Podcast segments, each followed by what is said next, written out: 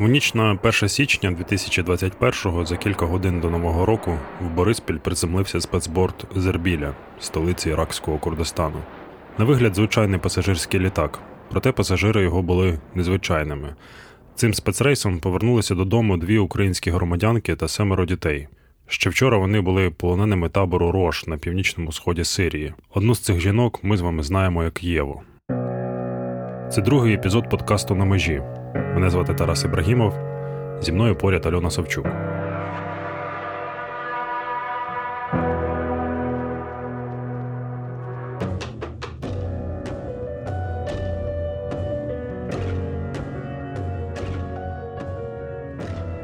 На батьківщину повернулися 2 українок і 7 дітей. Також відомо, що залишаються щонайменше на території таборів Ель-Холь і Рош, на території Сирії, 10 українок і 30 їхніх дітей.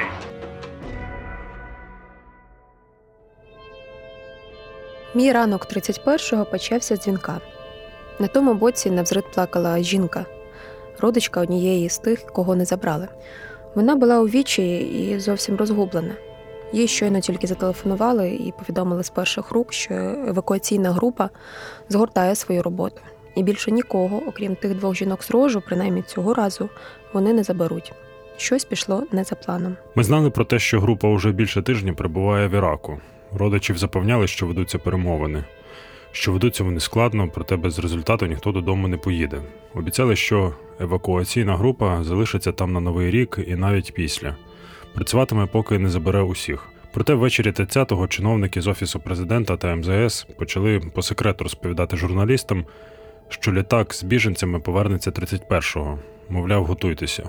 Журналісти у свою чергу почали допитуватися у родичів, що їм відомо. А тим було відомо, що жінки досі в таборах, а тому зібрати їх усіх та доправити за півдня в іракський аеропорт фізично неможливо. Родичам українок нічого не пояснювали до останнього. Аліме та Єва дізналися про репатріацію пізньої ночі 30-го.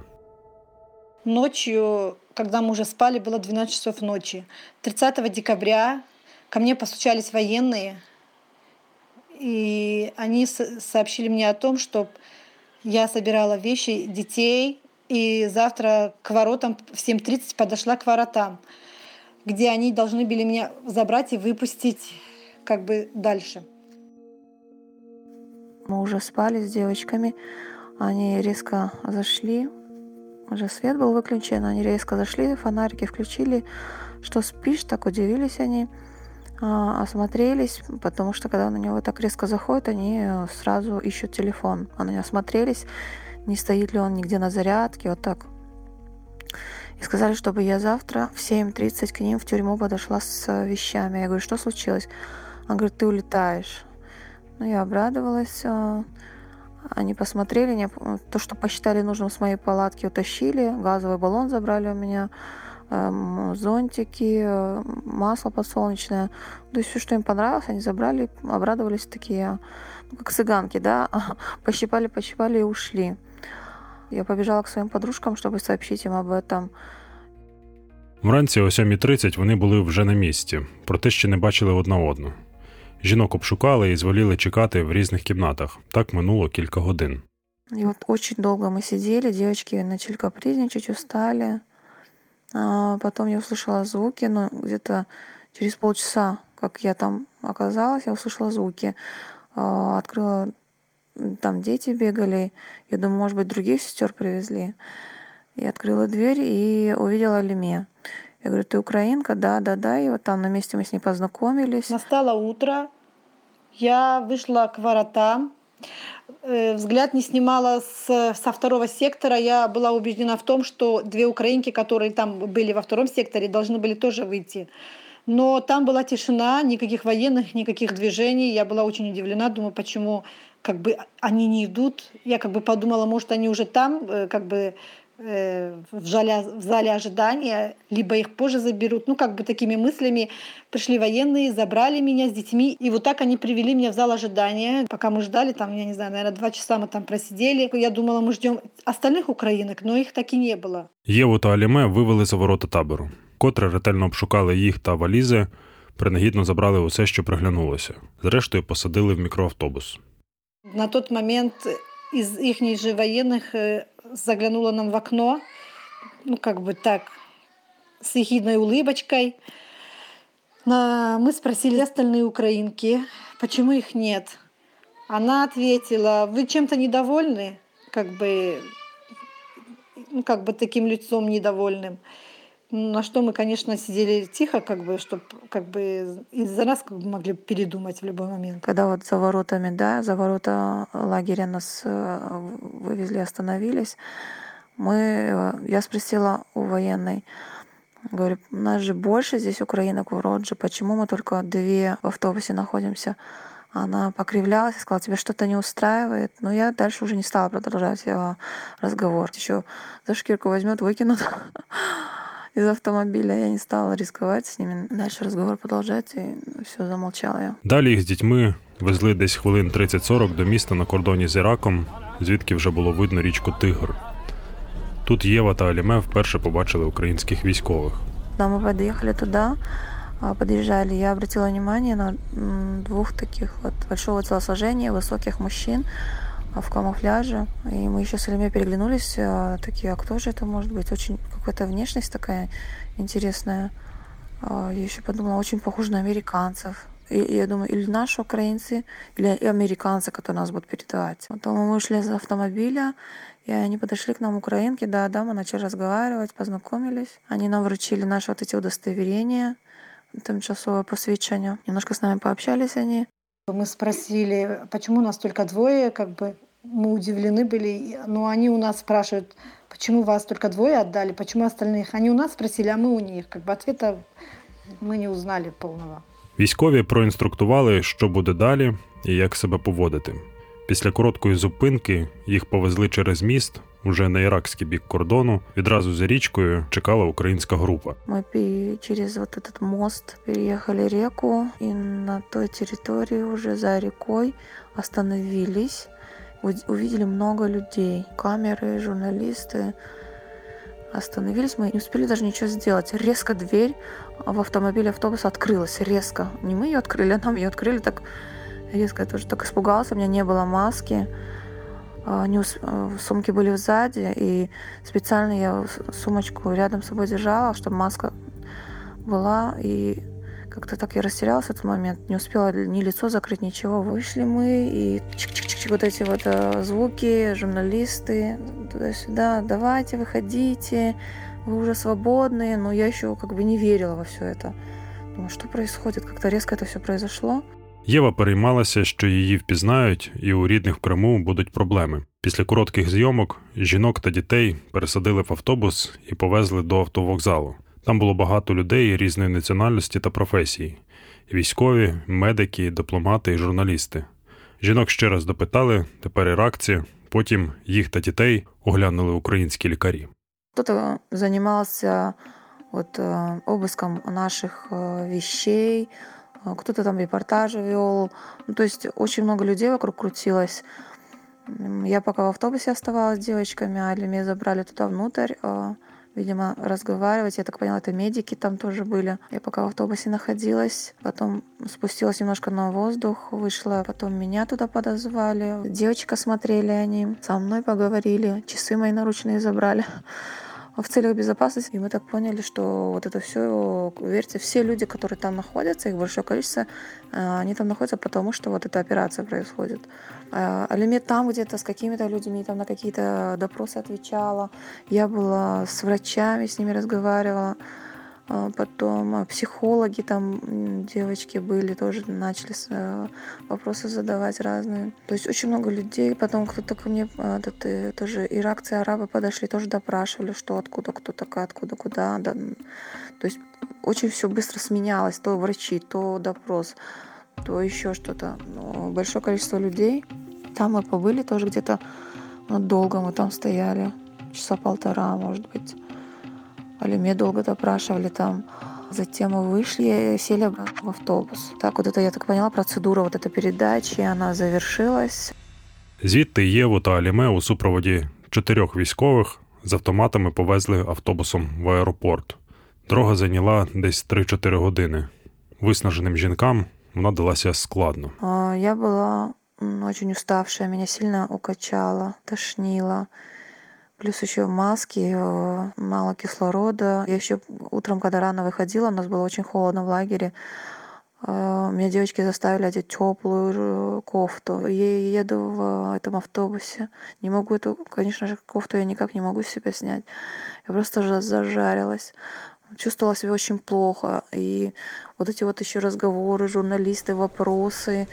Ну и голодные мы были.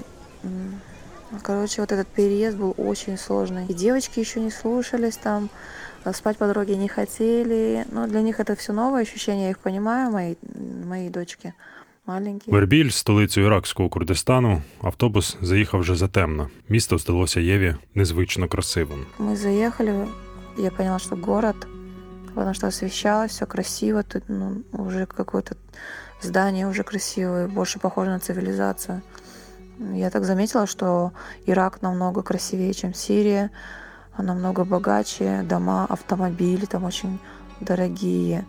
То есть Сирия и Ирак очень большой контраст. По домам уже сразу видно там большие многоэтажные виллы, красивые автомобили. И красиво там, мне больше понравилось, как-то больше предрасполагает иракская территория. Сирийская территория, она такая грустная, вся такая мрачная, постоянно пустыни. Но там, где вот мы ехали, пустынное было место. Уже было темно, доехали до аэропорта. Мы подъехали, увидели наш самолет, уже обрадовались. Так, там тоже чуть постояли, подождали. И рядом мы видели второй автобус, всю дорогу ехала группа наша. Там врачи, люди, которые нами занимаются, журналисты. То есть вся наша группа ехала рядом с нами в соседнем автобусе. Там вони зареєструвалися на рейс і почекали, поки те саме зробить евакуаційна група. Далі автобусом доїхали до трапу і піднялися на борт. У той момент сирійська глава життя Єви залишилася позаду.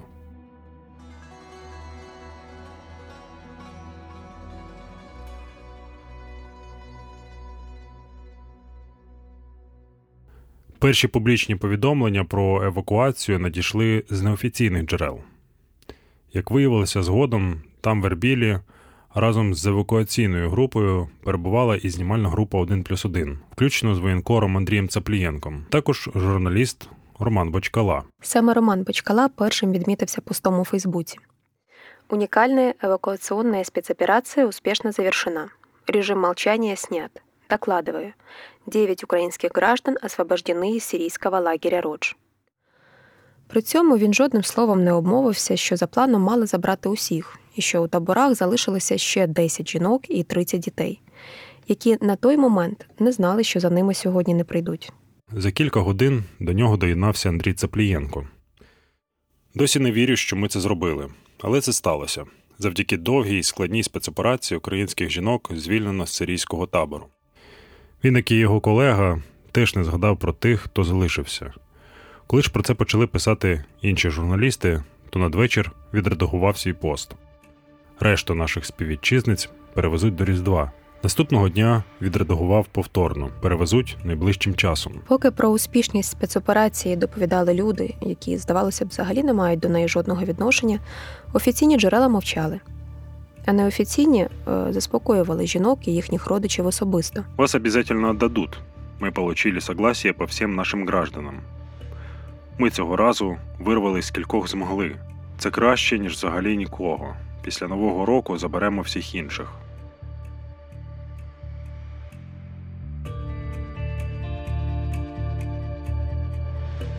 Перші, насправді, єдині на сьогодні офіційні коментарі про те, чому вдалося забрати лише двох, ми почули пізнього вечора у Борисполі за півгодини до посадки літака.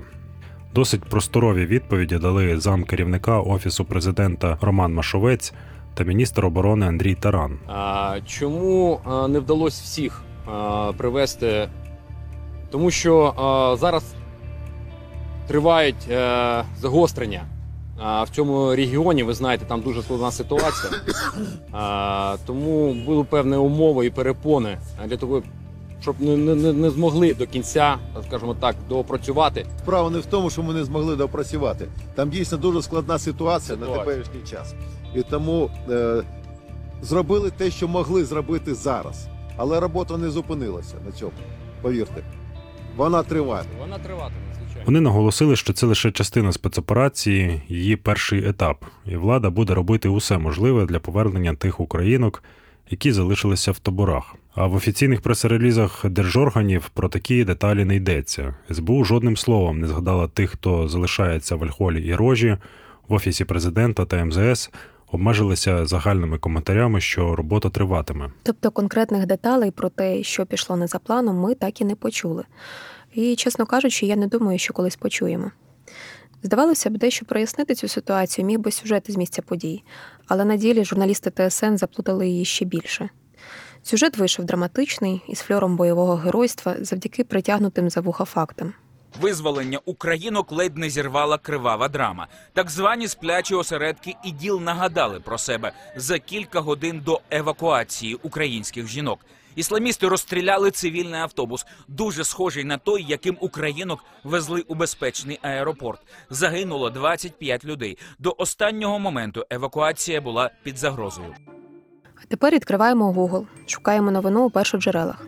І що ми бачимо?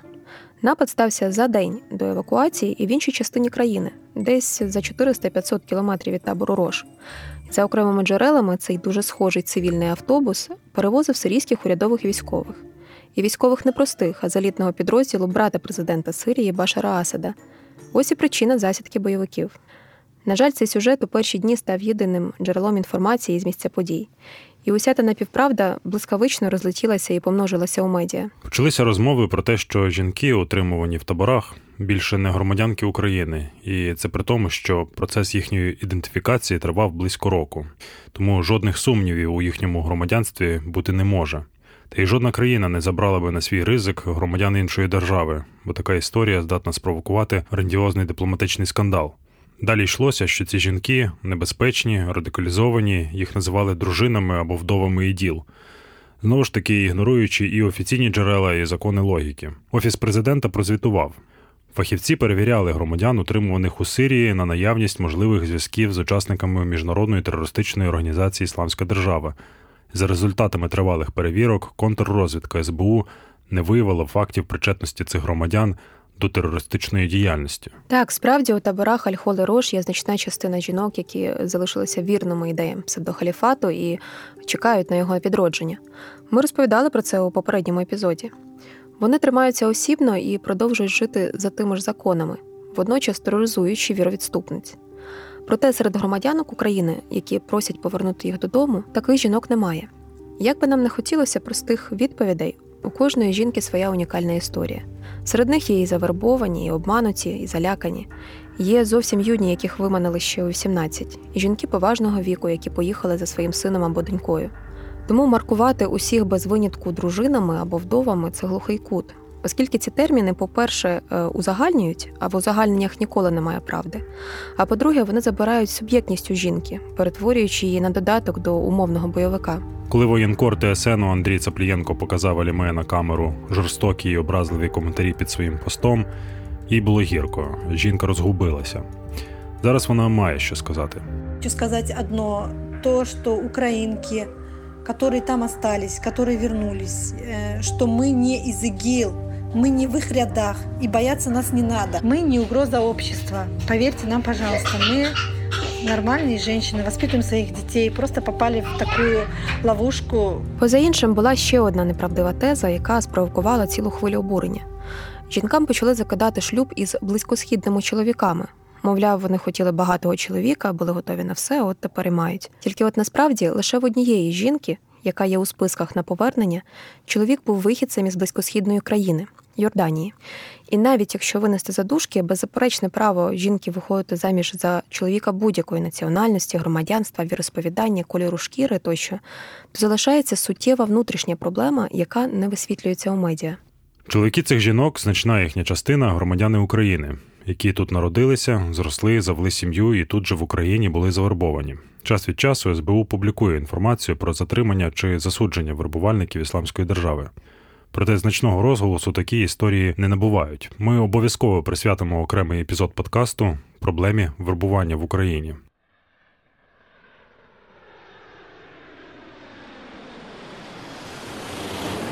Літак приземлився в Борисполі за 1,5 години до Нового року. Ми знаходимося в аеропорту Бориспіль у терміналі Д на офіційній смузі для офіційних делегацій.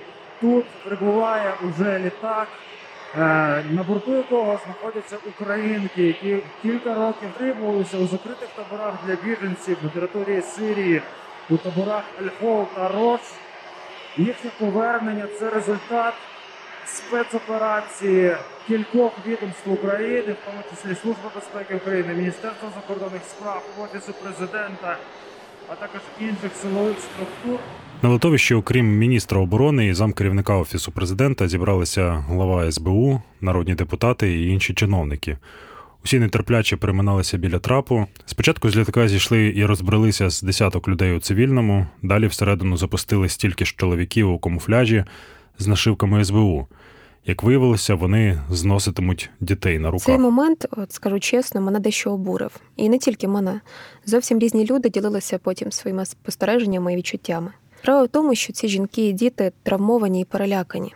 Вони повернулися із зони бойових дій, де чоловіки у камуфляжі. Це передусім і завжди небезпека. А повернувшись додому, перше, що вони бачать, якраз чоловіки у камуфляжі.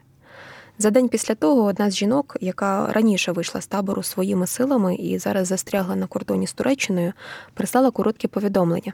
Зачитаю його. «Посмотрела видео, как самолет приземлился в Борисполе. На видео столько военных, я аж заплакала от страха. Я объясню вам, а вы, пожалуйста, поговорите с ними, с СБУ и с военными. После лагерей мы все и наши дети очень-очень-очень сильно боимся военных. Курды нас били палками, электрошокерами, издевались над нами и нашими детьми. У нас и наших детей очень большой страх к военной одежде». Зрештою, всі зійшли з борту літака, чиновники роздали дітям подарункові пакунки, родички обіймали жінок та дітей. За мить їх підвели до журналістів. Жінки мали розгублений, знічений вигляд. Їх попросили сказати кілька слів. Ми благодарні всім, хто приймав участь в операції, щоб повернути нас на родину. Всім большое спасибо. Ми надіялися, що всі українки повернуться на родину, але ми перед вами тільки вдвоєм. Робота буде продовжуватися. Я желаю тим жінкам, які залишилися в лагерях, щоб вони поскоріше вийшли оттуда. Спасибо групі, яка за нас боролась, спасибо їм огромне. Після цього Єву і Аліме з дітьми відвели на паспортний контроль і відвезли в один із приміських санаторіїв, де вони зараз і живуть. Наша перша неділя дома на свободі. Здесь в комнаті дуже комфортно, тепло, тишина. Можна спокійно пользоваться телефоном. Много нових таких ощущений. У нас часто спрашивали по дороге, вы чувствуете свободу? Вот как бы всю вот эту дорогу я ее особо-то не ощущала, а вот уже здесь, в спокойствии, когда ты знаешь, что никто за тобой не следит, ты свободная, можешь делать все, что угодно, идти куда угодно, вот уже вот это со временем уже к тебе приходит ощущение этой свободы. Самое первое впечатление, конечно, в Украине для нас это то, что спокойствие, нет военных, нет камер вокруг, наблюдения, которые окружали нас со всех сторон. Также камеры, также и военные с оружием, которые стояли в любое время суток, в любое, как бы, в любое время, как ты не посмотришь, они никогда свои посты не оставляли ни на минуту. А здесь как бы спокойствие, тишина, природа, деревья, теплая атмосфера. Не надо укрываться 3 одеялами. Достаточно просто простенькой укрыться.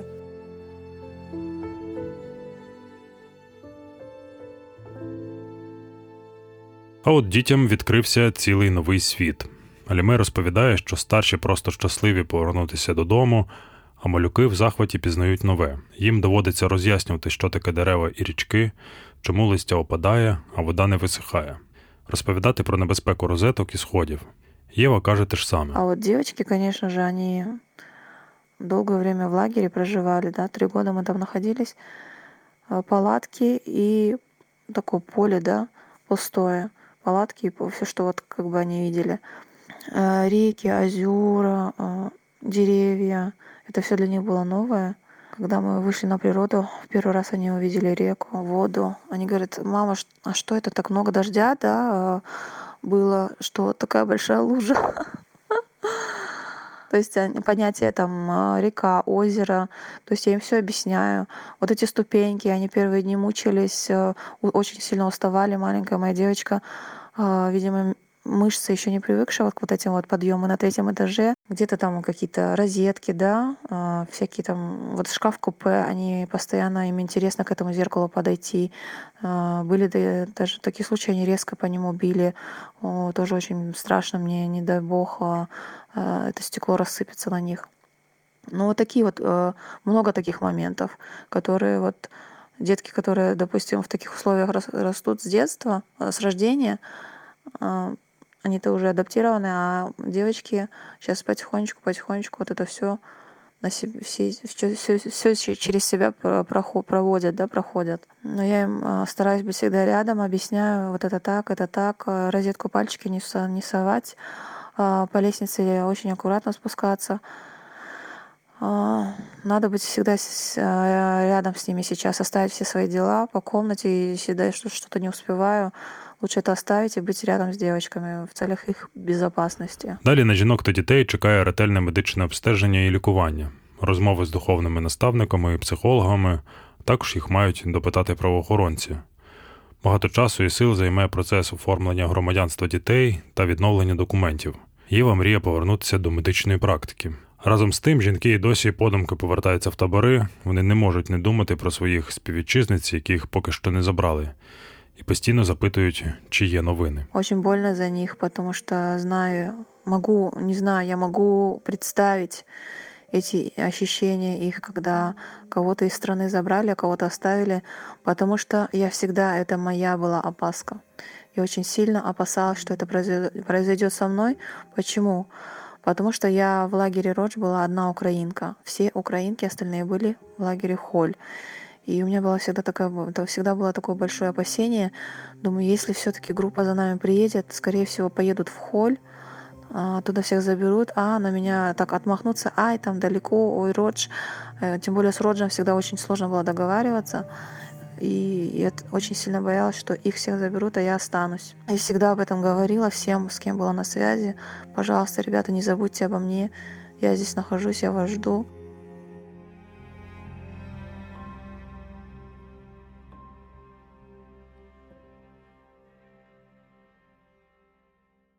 Єву з дітьми забрали зі старої частини Рожу, вона найдовше з усіх прожила в таборі. Ця зима стала для неї четвертою. Альме утримували у новій частині табору, її з сім'єю ще влітку обманом перевели туди з Ель-Холу. У вересні до тієї ж частини Рожу насильно перевели ще дві українські сім'ї. Тож коли Єву та Аліме евакуювали, у Рожі залишалося ще двоє українських жінок та 11 їхніх дітей. Вони так само чекали на репатріацію, проте за ними не прийшли. Через те, що у Рожі практично немає зв'язку із зовнішнім світом, ці жінки дізналися про евакуацію лише на другий день після того, як вона завершилася. Вони подумали, що забрали усіх українок, окрім них, і в розпачі обхідним шляхом надіслали повідомлення додому. Вроді сказали, що приїхали, Україна приїхала, а Аліме забрали. А нас воєв за нами навіть не прийшли, не сказали нічого. Всіх забрали, а спались ми вдвоєм. У них в телефоне есть наши имена, но почему-то про нас забыли. Сказали, что Украина уже уехала. Правда это? Вы слышали про это что-нибудь? Мы очень расстроены. На таблетках сидим, снотворное пьем, чтобы уснуть и не думать об этом. Субханаллах, мы уже 2 года этот депорт ждем. Неужели они с нами так поступят? За нами не пришли. Почему не пришли, не знаю. Пожалуйста, подними тревогу. И мы тут остались сейчас и без денег, и без ничего, я не знаю. И со всех забрали, а мы вдвоем остались. Пью снотворное и сплю, чтобы не просыпаться на таблетках. Вчера плохо было, чуть сознание потеряла. Сделай что-нибудь, пожалуйста, узнай. В Ель-Холі натомість інформація поширилася блискавично. Там жінки сиділи на валізах уже останні 3 тижні і щодня запитували в месенджерах, чи є якісь новини. Коли ж вони дізналися, що цього разу їх не заберуть, розпач і зневіра були настільки потужними, що я, чесно кажучи, не знайду навіть слова це описати. Вони залишилися у невідомості без одягу, їжі і грошей. І аби прогодувати дітей, більшість з них змушена була продати свої телефони, а це єдиний їхній зв'язок із зовнішнім світом, розповідає Мар'ям. У многих девочек сейчас нету телефонов. Они продали телефоны, чтобы на эти деньги жить. И сейчас уже, как вы понимаете, тут очень дорого жить, и у всех у нас деньги закончились. И связи у них тоже нет. Еще одно поведомление с табору. Сегодня начались холода, ночью мороз немного. Мы, как всегда, в ожидании. Дай Аллах, чтобы и нас, и девчонок забрали сразу. У меня от нервов и переживаний нога отказывает понемногу. Не знаем, делать перевод или нет. Просто думали, что на Рождество привезут. Просто на видео сказали, на Рождество они будут тут. Как думаете, надолго это затянется? Просто много чего продали. Кто-то телефон, кто керосин, кто еще что-то. Даже палатку продали. Думали, скоро уедем уже. Вы думаете, нас до 7-го не заберут?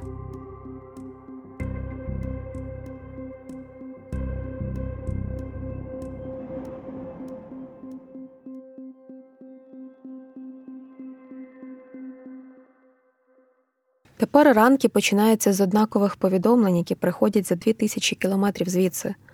«Здравствуйте, є ли новості?» І щодня доводиться шукати якісь правильні слова, аби пояснити. Ні, немає, але це поки що не кінець. Мы просто еще переживаем, да, так как курды очень такой народ переменчивый, они могут сегодня сказать «да», завтра могут сказать «нет». Очень-очень сейчас все уныли мы, и все расстроены. Просто еле-еле ходим, да, и здесь как бы в лагере знают, что забрали украинок наших, и многие как бы с насмешками говорят, что вас не забрали, такие эти просто немножко тяжело, да, это все слушать, конечно. Мы говорим, нас заберут, Бог даст, заберут нас, но все равно, как вы понимаете, здесь очень тяжело находиться в этих условиях, когда ты расстроен и еще на тебя люди как бы давят, это очень-очень тяжело. И просто может быть даже нервный срыв, или я не знаю даже, что сказать. У меня у самой нету ни настроения, ничего нету. И дети мои тоже расстроены. У меня вот 4 детей, и каждый раз они спрашивают: «Мам, мы сегодня едем домой? Когда мы полетим?» И очень жалко детей, в первую очередь жалко детей. Конкретний план дій із визволення тих, хто залишився, їхнім родичам досі невідомий. Що разом з тим не виключає того, що такий план є. Тим часом в Аль-Холі значно погіршилися умови існування, почастішили мародерство, ув'язнення і побиття.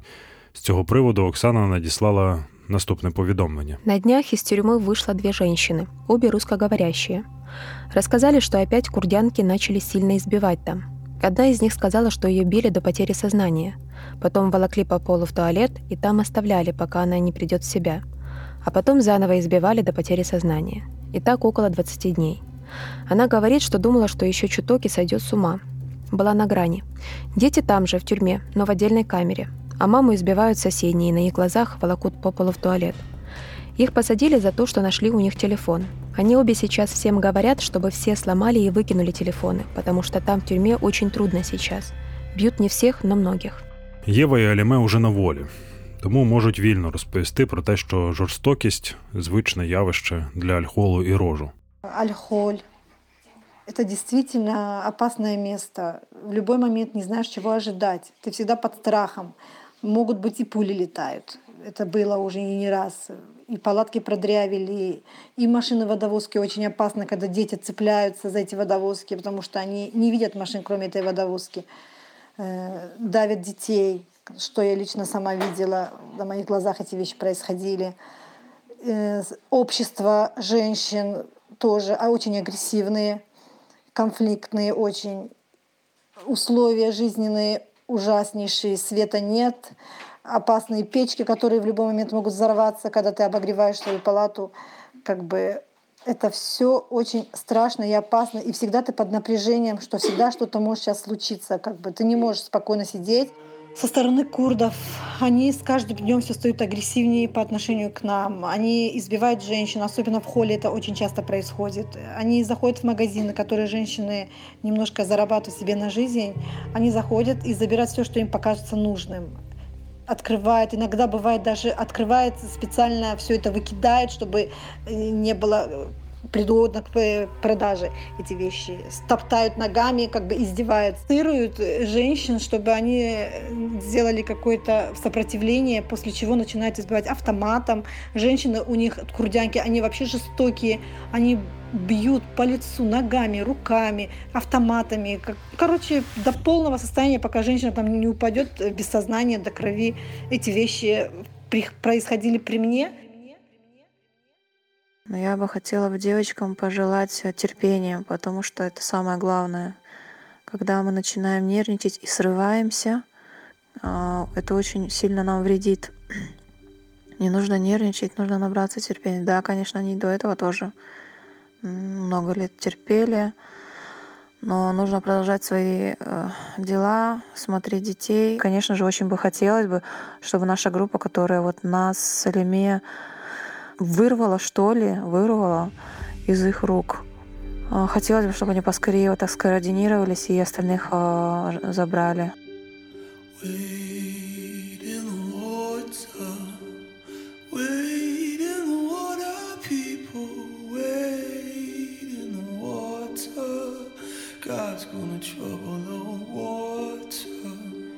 За останній місяць 2020-го із Ель-Холу і Рожу вивезли своїх громадян Узбекистан, Німеччина та Фінляндія.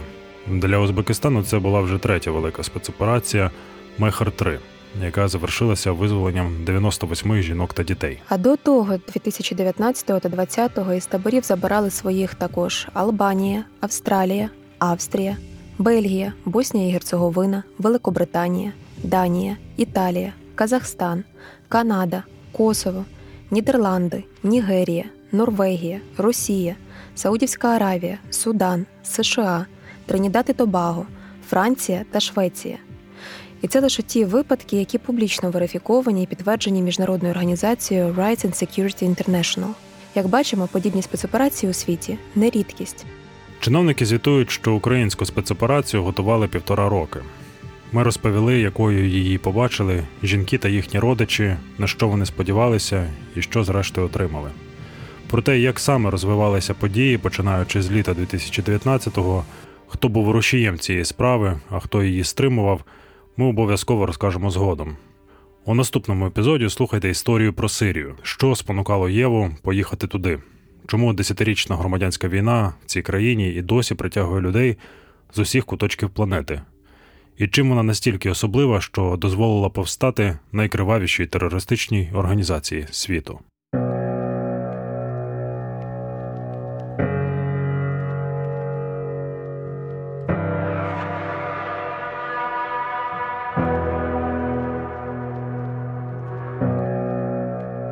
Над подкастом працювали Тарас Ібрагімов та Альона Савчук, а також команда студії подкастів «Айзон Медіа», Олексій Кушнір, Іван Шкромида, Люба Гук і Марія Кравченко. За підтримки Фонду прав людини посольства Королівства Нідерландів та Українського культурного фонду.